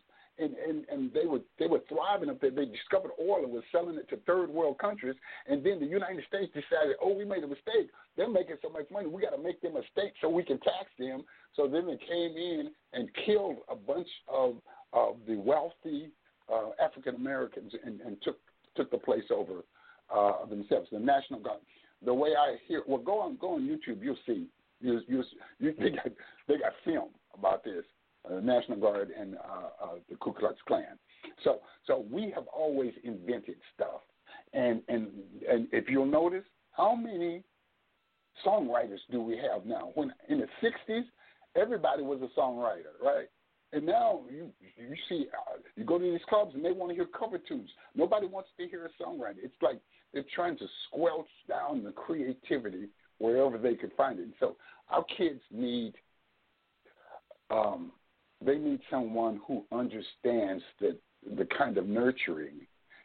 One to six, they're only in two brainwave frequencies. They're, those brainwave frequencies are delta and theta brainwave frequencies from one to six. And so they don't learn anything from one to six. They download information. That's why a four or five-year-old can be speaking three languages in the house, and nobody ever gave him any uh, lessons on on how to speak uh, uh, Spanish or English or Russian or whatever he's speaking. Because uh, in, in, in those brainwave frequencies, you don't learn stuff, you download it. So when I learned how to play guitar, I had to, you know, the master teacher said, lest you become as a little child, you shall not enter into the kingdom of heaven. And I think that's where this whole thing is going, is we've got to come back to a place to center ourselves in our purest part of our being.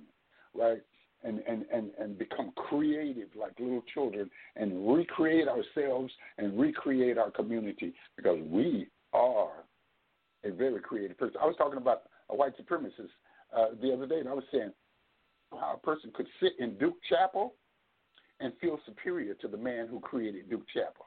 That's that's unfathomable to me. My my wife cha- in Duke Chapel, uh, in the quiet, empty. It was empty, and tears came to her eyes because of the, the beauty of that this black man had designed. You know, so we just got to know who we are, and then, uh, like Muhammad Ali, we got to show who we are. You know, because we we uh we created the pyramids. Come on. Yeah. Definitely, definitely created those pyramids and created a lot of other great things. And like you said, we've been forefronts of a lot of the inventions. I mean, Chuck, so we've even had a major part of the design of even Washington, D C was by an African-American. Yeah, definitely. So definitely. definitely, definitely. We have to, what? Know, uh, yeah. have, we have to understand so our what? history. And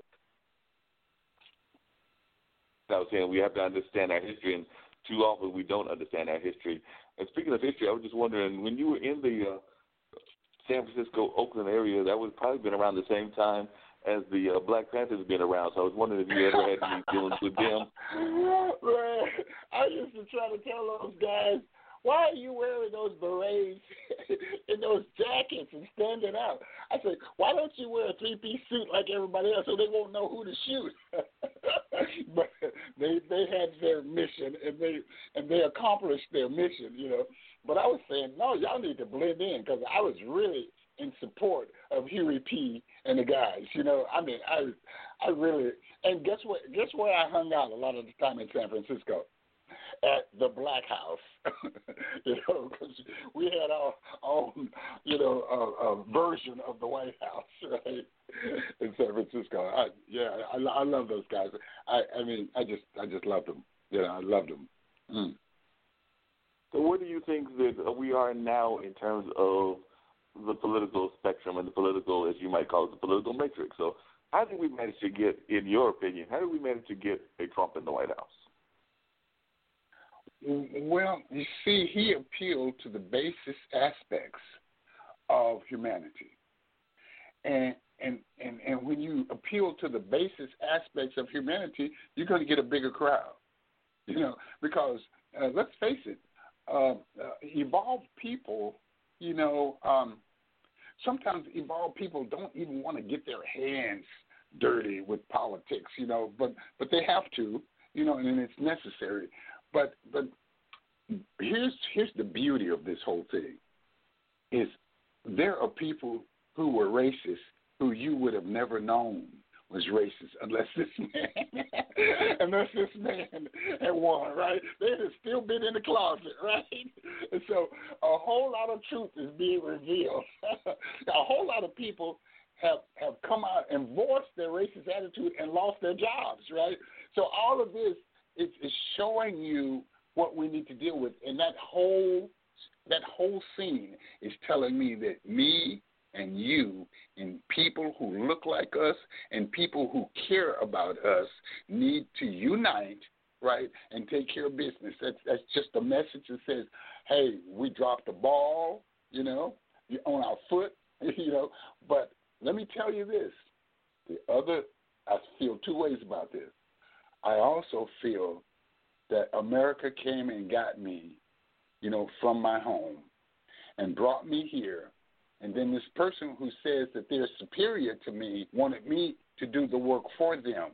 So if you're superior to me, why wouldn't you do the work so it'd be more superior? Obviously, I contributed so much to this country that if you try to repay me, you would give me everything you have, you know. So, so, so don't come to me and tell me that you're superior. You had to travel all of that far just to come get me to build your country for you. You know, I'm not going to believe that you're superior. And then don't try to sell me your God, because I have a concept of I have my own concept of God, and my concept of God is, I believe in the laws of karma. I believe that we sow and we reap. And, and I believe that the people who taught the original slaves about God didn't know God. So thusly, we got off on the wrong foot, kind of. You know, now we can correct this with by doing some study. But we were sold a God uh, that was created in the image of the slave master. then and then and then I totally understand Mister Farrakhan going in another direction because it was necessary, and and, and I love the brother, and I have no uh, qualms or, or as a matter of fact, every time he shows up in town, I'm there to hear him speak. You know, uh, I am not a, a, a, a black Muslim, but I I respect everybody who were, were able to break away from. Uh, From, from the God of, of the slave master, and and, and and and and then we have to a our own concept. We have to discover our own concept of the God self. You see, uh, we're made in the image and likeness of, of some creator, and every religion bespeaks of that. But but we have to, yeah. You know, in other words, we can't let somebody else define us or tell us who we is. We we have to define ourselves. We have to define our own spirituality.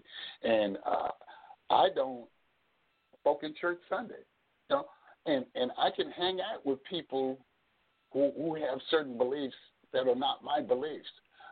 But I believe that we have unlimited potential within us, and I believe that the present religious system, a spiritual system, you see. So religion is one thing, spirituality is another. And when you see people who are spiritual people, I think like Brother Malcolm X, I think Brother Malcolm X went to Mecca and found spiritual people, and it changed his life, right? So so there's a difference between spirituality and religion. And the other thing, too, if, if somebody from uh, a church is listening to me, I would like for you to come out into the street with me and help teach these young drug dealers that I got something that they can sell to an undercover police officer and still have a nice day. Okay, so so we need to start healing our community, and we need to stop collecting money that disappears. Billions of dollars are collected in the church, and it disappears. It's not going back into the community.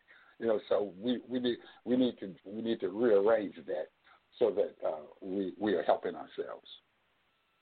Yeah, you have a very valid and interesting point there. And I was thinking about what you were saying about spirituality, because one of the things that I think that we seem to miss with our whole spiritual nature and the thing about being spiritual beings is our connection with nature. Because a lot of times we sit there and we observe what's going on in nature, and we observe things of that nature, but we don't really pay attention, because a lot of times, in my opinion, something as simple as the house pets, your cat and your dog, and definitely mm-hmm. the more common, definitely the animals that are out in the wild, like the raccoons and mm-hmm. the deers and the birds and the bees, are probably trying to tell us stuff, but if we would only listen. So I know one of the stories that I have told, I think I might have even told it on this show before, but I've definitely told it to friends of mine, is that one of the things I remember about nine eleven, which is today's date and everything, is that from what I remember, I don't remember seeing a lot of animals around on that particular day. It's almost like they got, you talk about energy, it's almost like they got an energy message that the humans are about to do something stupid. So y'all might want to go duck and dodge, because I remember being at a friend's art gallery on that particular day, um, actually later, I think it might have been the day after the attacks, but because that day I was actually found out about the attacks when I was going to Central's radio station. But I want to say maybe definitely on, If, if not that day, definitely the few days afterwards, I didn't see as many birds. I definitely didn't see as many squirrels. And I've actually ris- risen this question to friends of mine, including some that lived in the city. And when I brought this up, they, some of them have been like, you know, some of them haven't had that clear of a memory. Some of them have had similar memories. They've been like, come to think of it, I don't remember seeing that many either. So I sometimes think that, you know, uh, the God force and everything definitely sends messages out to our uh, animal brethren and our plant brethren, and they oftentimes listen even better than we do. So sometimes we have to pay I attention really to what. That. Yeah, I, re- I really so believe did. what you're saying. I, I really believe what you're saying. Yeah, because I think that oftentimes, too often, we don't pay that much attention to what the animals are trying to tell us. Because, you know, there's imagine that. Uh, I don't know this for a fact, but uh, and I have friends in Houston, but I imagine that if I called friends of mine in Houston or in Miami, that some of those animals were, you know, some of them did get caught up in the storm, but I imagine some of those animals had also migrated a little bit early because they had gotten a little bit of a sense from the uh, cosmos that uh, this storm was about to yeah, come. So I might want to. Right, they'll get to higher ground or something. They'll figure it out. Right. Yeah. Well, let me let me tell you a little story that I, that I discovered about the subconscious mind. See, the subconscious mind acts in humans just like whatever that morphogenetic field is that has. You see birds flying in, in formation. I, I can't, if I'm walking and I see birds flying, I have to stop and watch them because I'm always intrigued. Do you know they fly in formation just like fish swim in formation? Do you know a school of fish can be a mile long and a half a mile wide, and there can be a whale a half a mile out, you know, in front of them, and that whale can be coming to eat them. And do you know the fish at the leading point and the fish a mile back at the tail point will all move away from the whale at the same time? You know, it's it's no like, oh, some of them left and then some of them got eaten. No, they they move as one body. And I, and I talk about the subconscious mind, and and I learned this lesson by just di- dissecting how my intuition works through my subconscious mind. And this is what we've got to learn how to do. We've got to learn how to listen to that inner voice, that intuition, that still small voice within us. You know, and we and we got to stop making it so esoteric that people think they got to climb Mount Everest to get it. You know, the kingdom is within you. No true teacher has ever told you that the kingdom was somewhere else. Every true teacher has told you that it's within you. And so, I was telling people about my subconscious mind is my inner child, and so I, I teach my, my clients who I coach to name their inner child and give it a loving name. So I call mine I C for inner child, imaginary companion, and if I'm in church, I might call it my inner Christ, right? But uh, but I call it I C. So I was going to play at a, uh, this author uh, lived in Woodside, thirty miles out of San Francisco. Someone was picking me up. The car was picking me up to go perform at this writer's house. She was having a party. And so when a, a, a girlfriend of mine came to get me, this girlfriend of mine happened to be one of the top therapists in San Francisco, and she came to get me. Uh, she took me out here uh, to this party, and as I was walking out of my apartment, I see my inner voice said, take that seven-grain uh, loaf of bread on top of your refrigerator with you. And, and and quite frankly, what I said to my, you know, I talk to myself all the time, you know, and uh, and we're going to talk a little about, I hope we have time to talk about the inner dialogue a lot, because your inner dialogue, what you're saying to yourself is your I D. Your inner dialogue is it, it, it will it's is, is creating your life by identifying with what, what you're saying to yourself. So I C said, take that loaf of bread, and I discounted it.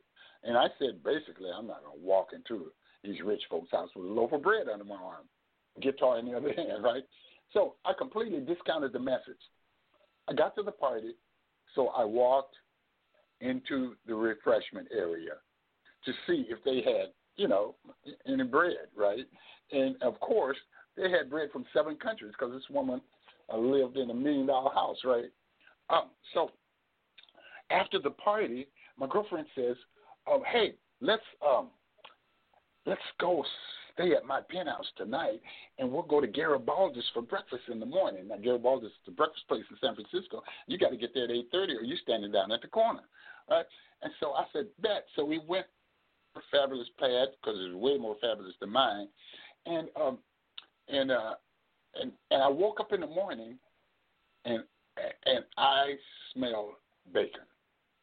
And I yelled down the hall, and I said, what am I smelling? It, it, sound, it smells fabulous. And my girlfriend says, I'm cooking you breakfast, but my maid forgot to buy what? Bread. Exactly. And I yelled down the hallway, and I said, it's my fault. And she said, William Burton, you're so crazy. How is me being out of bread your fault? I said, I C told me to take bread to the party. I could have thrown it in the trunk of the car And, and, and just forgotten about it. And I said, and then I stopped.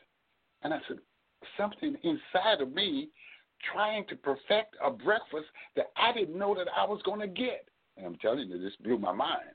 There's something working inside of me trying to fix my breakfast. And then it hit me. I said, if there's something trying to fix my breakfast inside of me, what about my other aspirations and my goals and my dreams for my community, for the planet, you know, for the universe, you know? And so I realized, I realized that there was something inside of me attempting to cooperate with me in making my life better. And so then I started studying the subconscious mind. Man, and let me tell you, go to YouTube and study the subconscious mind. It's intriguing. And what you learn is that um, I literally think it's, um, I call it my emotion picture studio. You see, because you, it takes your emotions and it develops them in the darkness of that studio uh, dark room, right? So it's my emotion picture studio that uh, that that creates our circumstances and our experiences. So so the subconscious mind uh, houses a, a lot of stuff. It never sleeps. It, it it never sleeps. The subconscious mind never forgets. Did you know that they can hypnotize you? And if you walked to school when you were in the eighth grade, they can ask you something unrelated, like how many utility poles are there from your house to the school, and you could have never, you didn't ever have to count those, but your subconscious mind remembers how many utility poles, and if you go back to your original community and if everything is in place, they can count those poles and you will be one hundred percent correct. This is how dynamic we are as beings. We just don't get a grip. We just don't know it. Wow. Wow. And you're right. A lot of times we have those inner dialogues even with ourselves and things of that nature, but we're afraid to acknowledge those inner dialogues. Right. Uh, hey, one second. I think we got somebody else calling in. This is um, oh. Mister Scott Middleton. I'm going to bring him into the show. So thank you for calling the voice of the people. Who's on the line? Uh, this is Scott Middleton, and I just hey. wanted to call in and to let your fans know and that they can listen to the repeats of your um, show on my network, Worldwide Podcasting Radio Network. And I also want to okay. say a big welcome to you guys. Thank you so we, much, sir. Thank you. We appreciate it. We appreciate it, and we definitely look forward to being part of your uh, network, and uh, definitely uh, William Burton, who's our guest today, I'm sure he'll be glad to know that we'll be uh, airing on your network in addition to our regular shows and iHeart and things of that nature. So uh, definitely looking forward to uh, folks being able to find our both our current show as well as our past shows and our shows in the future on your network. So uh, definitely appreciate this uh, great opportunity to uh, join the network. And uh, the, after Dean told me about it, I went and checked out some of your other shows. So definitely glad that uh, we're part of this network, and uh, we're definitely looking forward to a uh, nice relationship with you. Yes, indeed. Um, would, would, would someone send me that link, please? I most certainly uh, can. Yeah, we'll definitely do that. And we got some other folks that have mm-hmm. asked that same question and wanted to find out other ways that they could hear the uh, show and things of that nature. So we'll definitely uh, add that to our connections. And William, you'll definitely have that link in addition to. Uh, Dee, why don't you go ahead and drop down some of those networks we're on and give the telephone numbers in case anybody else wants to call in as well. I sure can. The call-in number is six four six, six six eight, eight three nine three. And um, we can be found on here at Blog Talk Radio, Stitcher, Spreaker, iHeartRadio, YouTube, SoundCloud, Um, tune in. So we're we're we're here, and, and we're usually here every Monday night at seven p.m. It's uh, the Voice of the People with Dean Geronimo and Mark Lee. Uh, our host Todd Jones is is also will be coming in with us from time to time. So, you know, we thank you all for listening. We appreciate you. We ask that you continue to listen, and we'll keep being the voice of the people. Sorry, being the voice of the people, providing you with enlightening conversations like we're having with Mister Burton, who is always giving us some enlightening conversation and some enlightening thoughts. Um, I want to get to what you were saying about the inner dialogue, but I was actually going to share with you all, both of you, an interesting conversation that I had. We were talking about how people's mindsets can be changed. I was actually mm-hmm. talking over the weekend to a good friend of mine, a good friend of mine was involved, and actually they have a court date tomorrow with the uh, folks that took down the Confederate statue and are now facing criminal charges. We had uh, a couple of those folks on the show, uh, what was that, two weeks ago, I believe, uh, Dean? Or was yeah. that last week? Yeah. Two weeks ago. No. We had them on. Yeah, two weeks ago. Right, we had them on two weeks ago. So some of those people were in court. But I was talking to one of the people that we have not had on yet, Dante, um, and Dante's a longtime friend, and he was telling me an interesting conversation he had with a white supremacist. He brought up white supremacy and everything.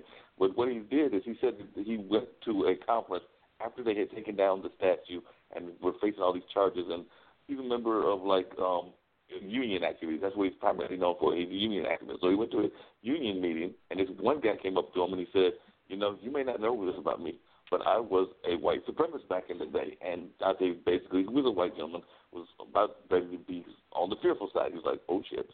I just didn't understand this. This guy telling me, you're a white supremacist. What's going on? And this guy proceeded to tell him, he was like, basically that he was no longer a white supremacist because Cool Breeze had helped him realize that he didn't need to have that kind of attitude about brothers and sisters. So apparently Cool Breeze, and that's what he goes by, his nickname, was basically the union foreman. So the union foreman that helped this guy get involved in the unions that he was involved in and things of that nature. So after he had a very positive dealing with a brother, he realized that he needed to revisit his attitude toward us. So he was like that. And then he proceeded to share with me another story, which is that I think it was either his granddad or his dad, but one of them was also very much of a racist by nature, but not Dante, um, even though Dante has been had some relationships with sisters and everything, if I remember correctly, but one of his relatives, I believe it was his brother, had a um, relationship and then eventually got married to a sister, and I think another brother had a relationship and got married to a sister, so they had um, babies, and of course the babies were interracial babies. So he said that he got a picture from this brother of his who used to be a staunch racist carrying these uh, babies of his and basically changing his views of us because of having to deal with us on a more personal basis. So sometimes that's what we have to do. We have to, like, challenge our stereotypes by actually putting ourselves in the position of having actual relationships with the people that we want to stereotype. I think that that's part of what even we as a people have to do sometimes with our Spanish brethren and sisters, because sometimes we want to stick them into little corners because we might get on an elevator and they don't speak the same language that we do. So sometimes we have to step out of our own comfort zone, one of the things that you talked about, William, and actually learn about people and actually get to know them as real people. Well, well I, I, I really agree with that. And, I, and I, when I went over to my distributor's house, Nanette, and she had twenty-five people waiting for me, I, I realized that I, that wasn't happening in my community, you know, and I was, I was I was kind of happy and kind of jealous at the same time. I thought, why can't she just make a call out and say, I got this dude that's got something heavy and, and, and it's it's nutritional and it can help us create a cash flow and all of this. And all of a sudden, a bunch of people show up, and, man, I, and I can't and I haven't been able to figure out how to make that happen in my community. And and, and, and so I, I look around the world in the fifty countries where this product is thriving, and, and I think, man, we're kind of uh, not catch. We, we need to catch up. We know, you know, we need we we need to. Uh, yeah, we've been saying we need to unite a lot, you know, and and it's still true, you know, that we we need to. Um, uh, Just, just, just come together, and and and love each other, and, and, and support each other. Uh, one question: uh, how much time do we have? Dean, we have about fifteen good minutes. Okay, so well, I, I need to do I need to do some selfless promotion here. Uh, the Leadership Girl Live Summit just hired the brother to headline at their Women's Empowerment Conference that's going to be at a winery right out of Durham. And so you can go to leadership girl dot com, right, to see all of that information. But I was trying to figure out how in the world that um, these European uh, people uh, found me, embraced me, and wanted me to be their headliner, and I couldn't get a gig at the African American Festival, and I am the only national director of the Black Wall Street ever in the world. And, and, and, and, you know, I made all kinds of black history myself. I was the first person, like I said, um, to help an AIDS person gain four pounds. I actually got fired from the hospital for doing it. So so I, we're making history every day, but we we have to start really paying attention to each other. When I got here, people knew, well, he's gone to college a lot, but he doesn't have a degree. Well, U N C put me on their summer faculty for three summers. Right, and they didn't say he doesn't have a degree. What they did was allow me to show them what I knew, and they bought it. Right, so there's a lot of uh, brothers and sisters out there who are being ignored by the community who can contribute to the community. So don't be looking at somebody and you think that they're they're they're the savior of of of, of the community because they have four P H Ds. You know, they spend a lot of time Uh, going to school rather than working in the street. But and I'm not knocking P H Ds. I, I love people with brains and academia and stuff like that.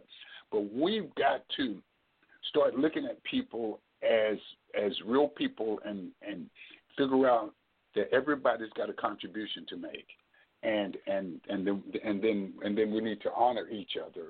Uh, and uh, so I really appreciate, you know, getting the exposure and being able to talk about these crazy ideas I have about us being able to tap our full brain mind potential. And that's why I, at thirty, uh, it's unheard of for a person to buy a guitar and then learn how to play it, let alone get a standing ovation at Ohio State University when they opened for Muddy Waters. And I walk into the dressing room and Muddy poured me a glass of champagne and slapped me on the back and told me I had him fired up. You see, so we get taught by this educational system about these limitations, but we're going to have to break away from that because uh, when we built those pyramids, we, we broke away from limitations in order to do that. So we just need to recognize who we are and, and recognize uh, each other, uh, you know, as uh, I, I, every, all since I've been here, you know, I noticed that some people will hire me to play music. And some people won't hire me because I write everything I do, and they assume that if I write everything I do, it's going to be boring because I'm seventy-three years of age. And then, uh, excuse my expression, when they come to my concert, I fire their asses up. And then they start to understand, you know, that, that, that you can't judge people by just looking at the cover. You've got to, uh, and you said that before, Mark, you've got to have a, a, a better relationship, a closer relationship, and kind of, shall we say, an intimate relationship before you find out what people are really about, you know. And so, you know, I'm I'm hoping that the community will allow me to. I'm, I'm just praying that people will allow me to teach them uh, what I know, because uh, I, I I had no concept that at thirty, forty, or fifty you can rebuild yourself. You can you you can you can remake. You can make yourself over again into who you want to be. You can become the person that, that you want to be, and it's it's it, and there's there are steps to doing that, and, and I coach people on that. So I, I highly recommend that people contact me if they if they want coaching, because I, I I'm a consultant for workforce development, and when people walk into my workshop at workforce development, they think I'm going to be talking to them about how to get a job. And I start telling them that their internal dialogue is the most powerful conversation in the room, right? And then all of a sudden their spines kind of straighten out, you know, and this, and their eyes get clearer because because I'm not telling them about something they've got to climb Mount Everest to get. It's just like the master teacher said, the kingdom is within you. I'm bringing a version of that. Uh, the kingdom is within you. And let me tell you, we we have so much unlimited stuff within us. We've just got to Uh, dig a little deeper, you know, as as, as uh, one of the movie characters said, and and, and we, we have unlimited potential. I firmly believe that. Two things, but then like you said, we got probably about five or six minutes to go or anything. But just real quickly, um, one of the things I've always heard is that we probably only use what about maybe fifteen to twenty percent of our actual brain power. So oh, that's, that's way too generous. That's way too generous. I say we use two percent of our brain mind potential. That's the conscious mind. Ninety-eight percent of your intelligence, your subconscious mind, is a million times more powerful than your conscious mind. And so you can raise your potential for accomplishing your goals by learning how to communicate with that subconscious mind. Subconscious mind, people do affirmations all the time, right? And that's great. But let me tell you, the subconscious mind doesn't listen to words. The subconscious mind takes on how you feel about what you're saying to yourself. Not what you're saying, well, how you feel about what you're saying. So if so, when if Muhammad Ali had said, "I am the greatest," and was thinking, "Oh no, I'm not just great, I'm lying," right? He would have been half as successful as he was, but he felt that he was telling the truth, and then and then he went out and walked in that truth, you know, and and was a, was a force to be reckoned with. So we we have we can communicate with our subconscious in such a way that it will create the future we want for ourselves. I firmly believe that, because I'm the guy who bought a guitar and sounded horrible, right? But I just would not give up, you know. And so wow. then my so my mind started working with me. My subconscious mind started working with me, and all of a sudden, I, things started to come come together. Well, not all of a sudden. Slowly, things started to come together. But meditation was a key component. Uh, right nutrition and meditation. And, and, and positive affirmations, positive inner dialogue, you know, forgive yourself, you know, uh, uh, uh, about your shortcomings. Love yourself anyway. Make a mistake and love yourself anyway, you know, because, uh, you know, it's you're not going to be perfect, you know, but love yourself. It's never perfect, but you know, like you said, we definitely have to love ourselves. And speaking of loving ourselves, as we're winding down on the show and everything, you've dropped about three or four poems. I was wondering if you had another poem that you want to drop, because one of the things we always ask at the end of the show is something that might be an inspiration to people, and you've been inspiration throughout the conversation and everything, so I didn't know if there was another poem that you had that might oh, be specifically oh, inspiration. You, you know I got one. This is called Thoughts. I asked my angel and I asked my elf, they were servants of my higher self, why should thoughts be controlled? And they complied to help. After it is all boiled, they said, creative thought is all that's left. Uh, and, and, and my genie said, I am your thought genie, and you created me. I'm all your thoughts collected, your hid, id entity. Your desire to know the truth is what has brought me here. When the student is ready, the teacher will appear. If you let your mind wander any way you please, soon your health will wander yonder, and pretty soon you'll sneeze. If you let your mind ponder on what you think you need, mental garden you will plunder by producing need, weed, seeds. But let me show you a better way, my friend. We can claim the day and bring this darkness to an end. You know, we must have faith, for all of us create in our innate divinity. You see, the slave, he thinks the slave master is at fault. The slave master hates anyone who can be bought. But the liberated man loves them both the same, but refrains from their ignorant games. Now, the fat politician can't stoop so low, has his shoes tied together in a karmic bow. And they all pray together, P R E Y, as we all know, as they reap just what they sow. And we live in daily friction of cosmic contradiction, and all of our afflictions are emotional addictions, in daily superstition of self-imposed restrictions. So, physician, heal thyself. If, on the other hand, you ponder bright sunshine, thoughts you will find produce after their own kind, thoughts non-discreet can give you aching feet, thoughts held up lack might give you an aching back, thoughts of self-derision could give you rheumatism.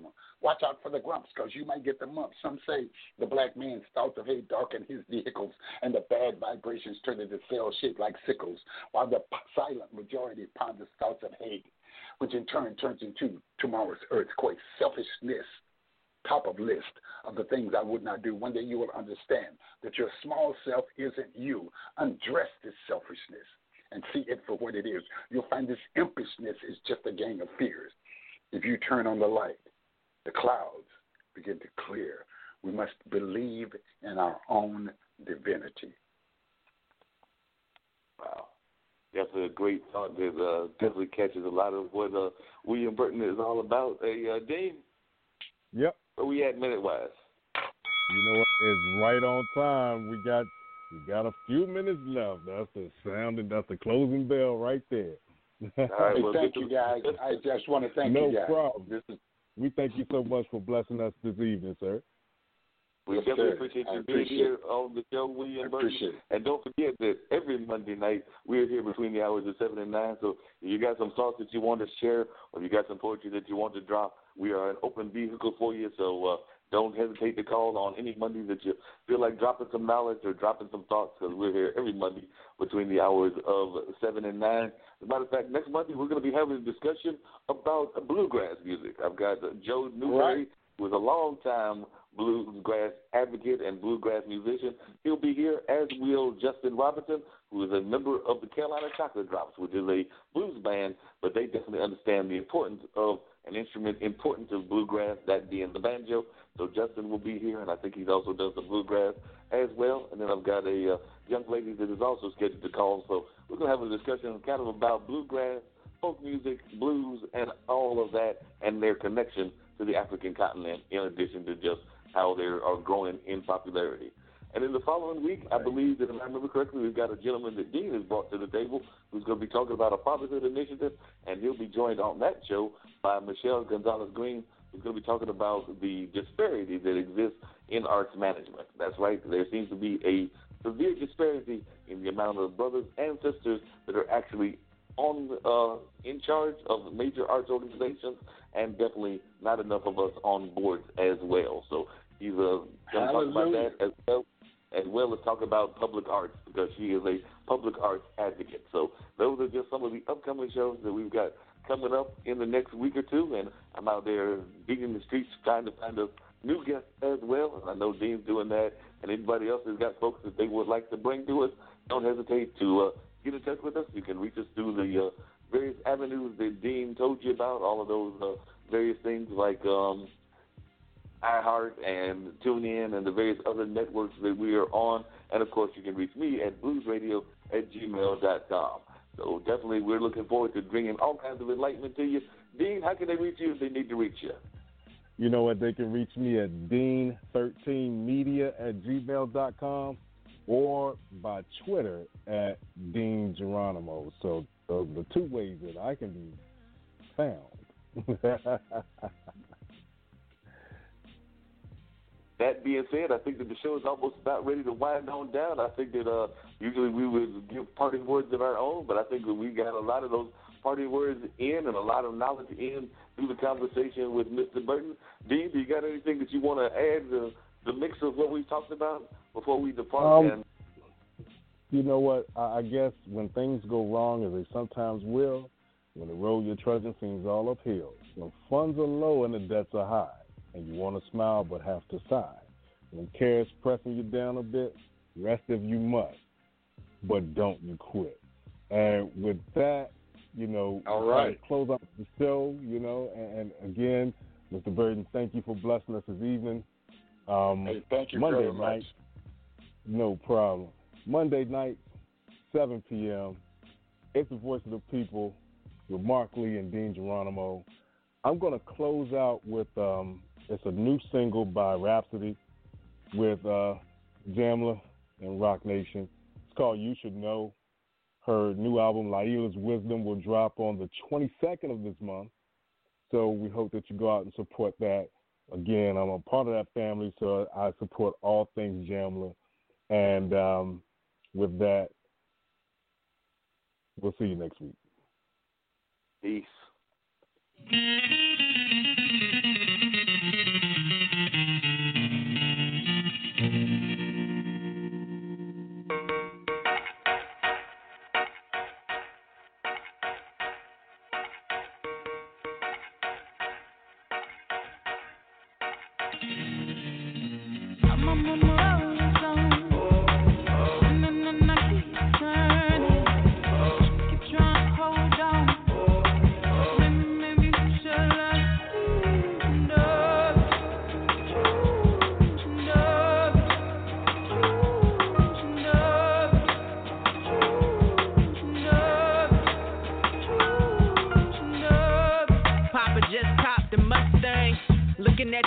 your Mustang.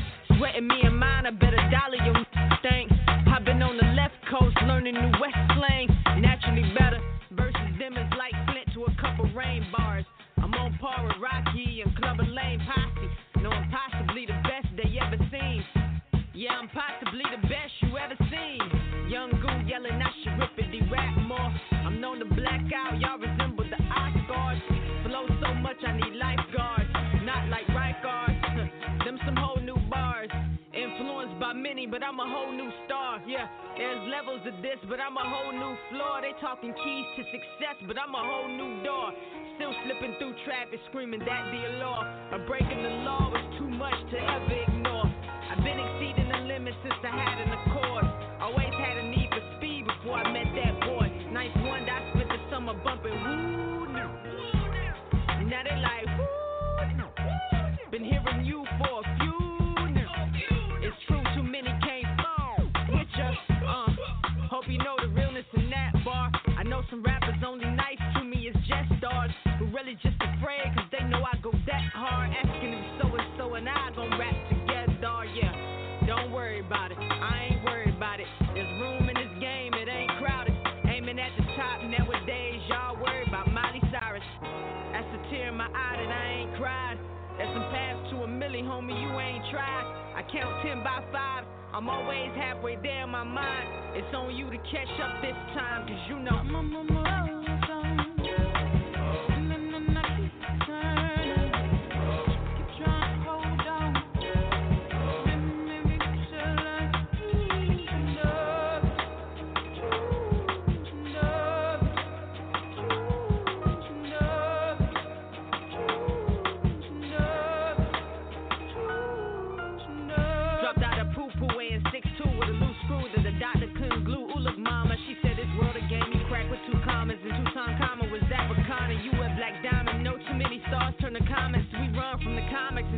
Subjects of the comics, I'm a hero, don't be stressing the zeros and the commas, looking at the condoms, know they coming with apples and oranges, Satan playing me, I ain't Adam unless we talking about bombing over Baghdad, you look bad, trying to spar with me, I'm a lethal weapon, a saber, a razor, Darth Vader, Al-Qaeda, every friend of Jada that set it off, I'm a midget in labor, delivering babies, the size of Raiders, the painters were made of ultimatums, got none, so don't come looking for favors, I'm tired of you fakers, Carolina, but I still rep the Lakers, West Side, East Side, every side, my ties good with my neighbors, double back on my sins and pray one day I'm good with my maker. Tomatoes, tomatoes on the fly, you better watch what you say to me. Everything ain't okay to me, everybody won't cater to me. Though I know I'm a child of destiny, fulfillment is up to me, up to your neck and death for every bet you do up against me. Lord, listen, forgive me, I ain't got no sympathy flowers. They say it's better to die with pride than to die as a coward. I say some situations call for our pride to be swallowed, so we live to watch payback come in the form of good karma. 'Cause you know I'm on my own.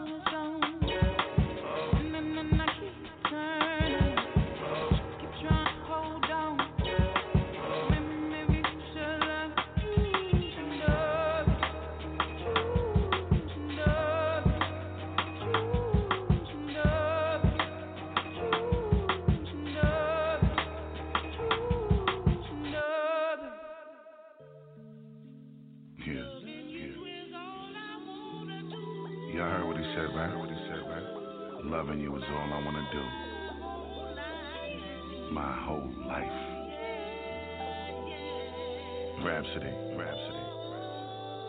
Please let your brother Busta Rhymes elaborate on this topic a little further. You know the subject of love. love. Let me get on my Barry White real quick. Royal Empress Queen, damn, I so adore you. So many ways to describe this love I've been holding for you. I've been looking for this forever. Been searching abroad for that original woman loving, the nurture to God.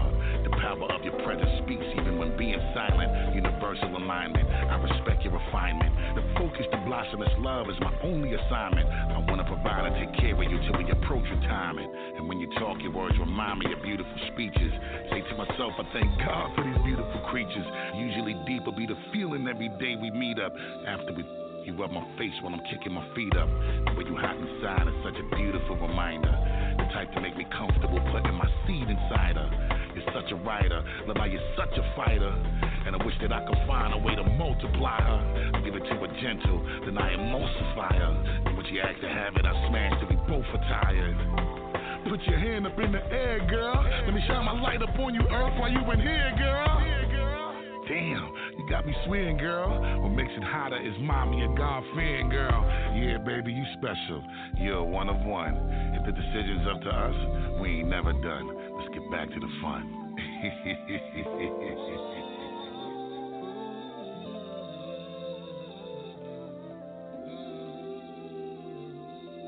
We'll see y'all next week. Now let's talk about the play of the week. The pressure to follow up Hypnotic and Cognac weighing heavy on the team. Hypnotic was in the cup, blue and ready for the play, and boom! Añejo Tequila came in with a smooth assist to Hypnotic's tropical fruit finish. Shaken, strained, poured, it was green and good! The playmaking splash shifted the tempo. Another great cocktail from the Hypnotic team. Every season is Hypnotic and tequila season. Hypnotic Liqueur, Bardstown, Kentucky. seventeen percent alcohol by volume. Hypnotic reminds you to think wisely, drink wisely.